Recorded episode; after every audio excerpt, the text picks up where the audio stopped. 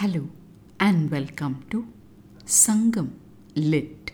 This is Nandini Karki, and in this episode, we perceive a bittersweet moment in the life of a mother as depicted in Sangam literary work Puranaanooru 277, penned by the poet Poonkan Uthiraiyaar. Set in the category of Tumbai Tine or Battle of Two Kings, the verse depicts a deep and moving feeling.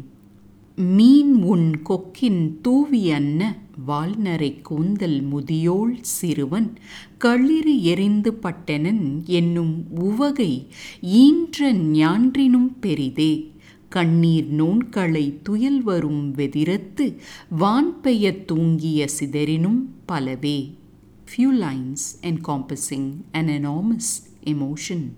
The poet's words can be translated as follows With graying white hair akin to a fish eating stock's feathers, appears this old woman. Hearing that her son killed an elephant and perished, the joy she felt was more than what she had felt on the day she had given birth to him.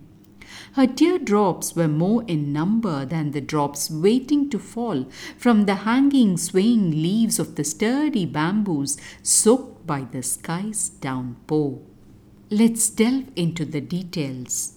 The poet starts by describing an old lady said to have white hair that's like the feathers of a stork. He reveals this lady is the mother of a brave warrior who fought in the Battle of Two Kings and killed an elephant that came pouncing at him. However, the soldier passed away in that war. Hearing the bravery of her son, the old mother felt more joy than the day she birthed him.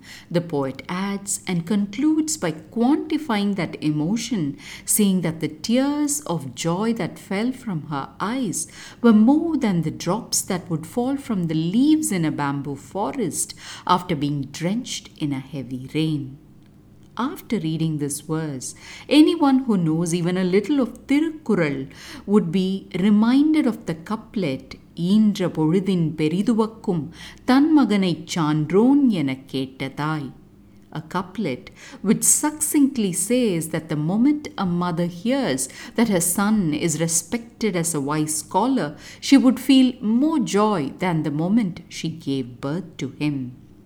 The thing to note here is that a mother feels such immense joy the day her child is born, as if there can be nothing to match that feeling. These poets imply that beyond that boundless joy, a mother would feel even more on the day she hears that her child is respected and celebrated in this world to which she brought them. This is a poem that brings tears to the eyes when feeling the loss of that mother. However, the mother's emotion is presented as a happy one because of the pride and respect her son brought to her by his act of valor. A verse that portrays the purpose of a person as seen by a proud mother at that moment in the past.